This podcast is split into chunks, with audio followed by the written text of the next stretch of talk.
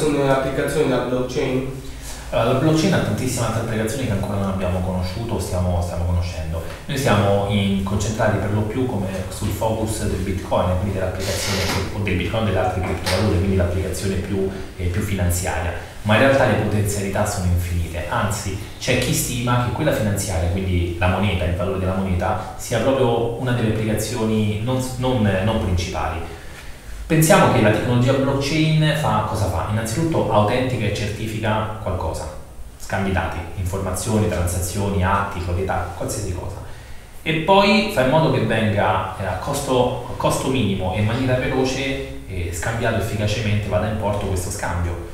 Ecco, se noi pensiamo a queste due cose già immaginiamo una serie di eh, implicazioni importantissime sul futuro. Ad esempio un'altra delle applicazioni che la blockchain ha sono i cosiddetti smart contract, ovvero i contratti intelligenti. Cos'è oggi un contratto? Un avvocato oggi quando deve far rispettare un contratto, studiare un contratto, cosa fa? Il contratto è eh, la, il rispettare l'applicazione di un codice, ok? Tutto ciò che deve, deve far rispettare l'applicazione di un codice può essere automatizzato. Vi faccio un esempio, voi utilizzate già da tempo uno smart contract e non lo sapete, la macchinetta del caffè o la macchinetta del cibo o delle merendine a scuola. Quando voi inserite un euro, digitate il codice ed esce fuori il prodotto, cosa succede? Succede, succede che viene eh, portato a termine in automatico un contratto prestabilito. Quindi quella macchina è stata programmata per dire solo se ricevo un euro e verifico che l'euro sta dentro di me, allora do una bottiglietta d'acqua. Quindi che succede? Che tu inserisci l'euro, nel momento in cui inserisci l'euro, la macchina si fa una domanda, ha rispettato i requisiti del codice? Mi ha dato l'euro? Sì. Cioè, è di mia proprietà? Sì. Ok, posso dare la, la bottiglietta se tu non inserisci quell'euro, la bottiglietta non esce. Questo è uno smart contract. Immaginatevi però questo applicato a qualsiasi settore e certificato e garantito dalla blockchain. Immaginatevi comprare una macchina a rate o un iPhone a rate. Che succede? Succede che oggi se io ho un affitto, ancora più banale, una casa, io pago l'affitto di una casa, ok? Se oggi tra due mesi decido di non pagare più l'affitto perché non ho soldi, perché voglio truffare il proprietario per mille motivi, prima che quel proprietario riesca a buttarmi fuori da casa mia, ce ne vuole di tempo. Immaginatevi invece uno smart contract collegato alla serratura di casa o agli elettrodomestici di casa che nel momento esatto in cui io dovevo pagare l'affitto e non lo pago, blocca tutto. Io non posso più rientrare dentro casa mia, dentro casa che pago, che non è mia, non posso più utilizzare il forno, il frigorifero, si è bloccato in automatico tutto. Si sblocca solo appena io pago, perché è giusto così. Immaginatelo su un treno, su un trasporto pubblico Oggi se io compro un biglietto del treno, sto tacitamente dando un consenso ad un contratto tra me e il, il, il, fornitore di quel servizio, che dice che io ti do 100 euro e tu mi fai arrivare alle 11 a Roma. Cosa succede sempre? Che non arrivo alle 11, arrivo alle 11.30, alle 12, alle 12.30, ma è talmente complesso il rimborso, il meccanismo di rimborso, che o non avviene o non va, non vale la pena farlo avvenire, quindi io perdo quei soldi. Immaginate uno smart contract in cui io compro quel biglietto, i soldi che pago, i miei 100 euro, non vanno al fornitore, rimangono sospesi nello smart contract, perché lo smart contract dice posso sbloccare soldi solo se il treno arriva alle 11. Quindi cosa faccio? Perché quello è il contratto, è quello l'accordo. Quindi cosa faccio? Si aspettano le 11, alle 11 in punto lo smart contract controlla il binario, è arrivato il treno? No. Ricontrollo un secondo dopo, è arrivato? No, no, no. Arriva alle 11.30. Quindi cosa fa lo smart contract? Registra l'informazione che il treno è arrivato alle 11.30 quindi dà i soldi al fornitore, ma dà soltanto quei soldi meno il rimborso di quei 30 minuti di tempo che ha un valore che il fornitore mi ha fatto perdere. E immaginatevi, sarebbe utopia o distopia, dipende da punti, da punti di vista, immaginatevi a sua volta il fornitore che ha ricevuto un danno economico perché doveva incassare 100.000 euro da quel treno, da tutti quei biglietti, invece ne ha incassati 98.000. Cosa fa? si chiede perché non cassare i 2000 in meno e lo smart contract in automatico dice perché il treno è arrivato 30 minuti di ritardo.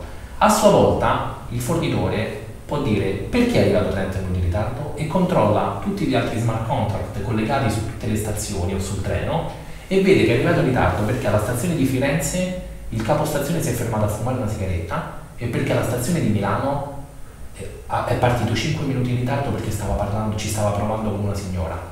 Cosa succede? Che in automatico il fornitore ha le prove per rivalersi su lui. Quindi questi 2.000 euro che ha perso, dove, dove, da dove verranno scalati secondo voi? Dallo stipendio del capostazione? Perché è un errore umano? Perché lui ha un contratto con, con Trenitalia o con Italo ed ha un contratto che dice cosa? Che lui deve partire a quell'ora, che deve fare quel lavoro. Se lui quel lavoro non lo fa perché si fuma una sigaretta o perché parla con un'altra persona e crea questo danno indirettamente, è giusto che lui paghi. Se invece il danno è per colpa del maltempo, paga il fornitore, non è colpa loro. Immaginatevi che rivoluzione, e vi ho fatto due esempi banali, non vi ho fatto tanti altri esempi che magari possiamo fare dopo. Ecco, questa è una delle applicazioni, perché tutto ciò che è codice può essere automatizzato. E quindi questo cosa ci fa capire? Che non avrà più senso avere gli avvocati. Perché il codice verrà interpretato automaticamente. Si perderà tutto il fatto dell'interpretazione delle leggi. Saranno leggi automatiche, fatte per le macchine, che regoleranno i nostri, i nostri eventi, quello che accadrà. Un'altra applicazione può essere le cosiddette ICO, ICO, noi le chiamiamo ICO, ma si chiamano ICO, Initial Coin Offering. L'ICO è una specie di IPO, cioè di quotazione in borsa. Nella quotazione in borsa cosa succede? Che io ho un'idea a un'azienda e dico al pubblico, questo è il mio progetto, mi credete? Il pubblico, chiunque può darmi dei soldi e in cambio prende delle azioni, delle quote della mia società. Con l'ICO succede una cosa simile ma in maniera più semplice. Cioè io dico, questa è l'idea, la descrivo, per, queste, per realizzare questa idea mi servono 5 milioni. Mi credete? Chiunque, ognuno di voi, può mettere anche su un centesimo, in base a quanto crede in quell'idea, può mettere dei soldi. In cambio cosa riceve? Riceve dei token, come se fossero dei segni a posto, delle promesse della criptovaluta che la mia idea andrà a realizzare. Perché nell'SEO ci deve essere un unico requisito, che la mia idea deve, deve eh, ipotizzare la creazione di una nuova criptovaluta. Quindi io dico che c'è un mercato delle piantine o delle lavagne che è talmente grande che ha bisogno di una moneta propria e lo giustifico e voi ci credete e inventerò il lavagna coin che succede? Che per farlo, per crearlo, quindi per creare una blockchain o basarmi su una blockchain e creare questo sistema mi servono 5 milioni voi mi date questi 5 milioni in cambio io vi do che è carta straccia per ora vi do un token, cioè vi do una promessa che appena io creerò questo progetto grazie ai vostri soldi avrete il lavagna coin, cioè avrete l'equivalente in questa moneta perché lo fate voi? O perché credete nel progetto o perché ci credete talmente tanto che sapete che questi lavagna coin varranno molti di più degli euro che mi avete dato o degli Ethereum o di altre monete che mi avete dato. Io uso questi 5 milioni per realizzare il progetto. Il progetto può andare molto bene, come è successo spesso, e i vostri soldi decuplicano, cioè i lavagna coin valgono molti di più dei soldi che mi avete dato, oppure può andare molto male perché io sono un truffatore e rubo tutto e voi non potete farmi niente perché il progetto va male, perché non sono in grado di gestire un'azienda e fallisco, perché sono pieno di debiti, per mille motivi. Il rischio è molto elevato e non è assolutamente regolamentato, quindi legalmente se perdete i vostri soldi io non posso farci niente, voi non potete farmi nulla. Quindi dovete fidarvi e controllare bene se l'SEO su cui state investendo è un'ottima SEO. Però se interpretata bene questa applicazione, anche questa è disruptive, perché permette con enorme facilità a tante start-up, aziende con difficoltà o meccanismi anche di beneficenza di raccogliere denaro in maniera istantanea, veloce e sicura da chiunque.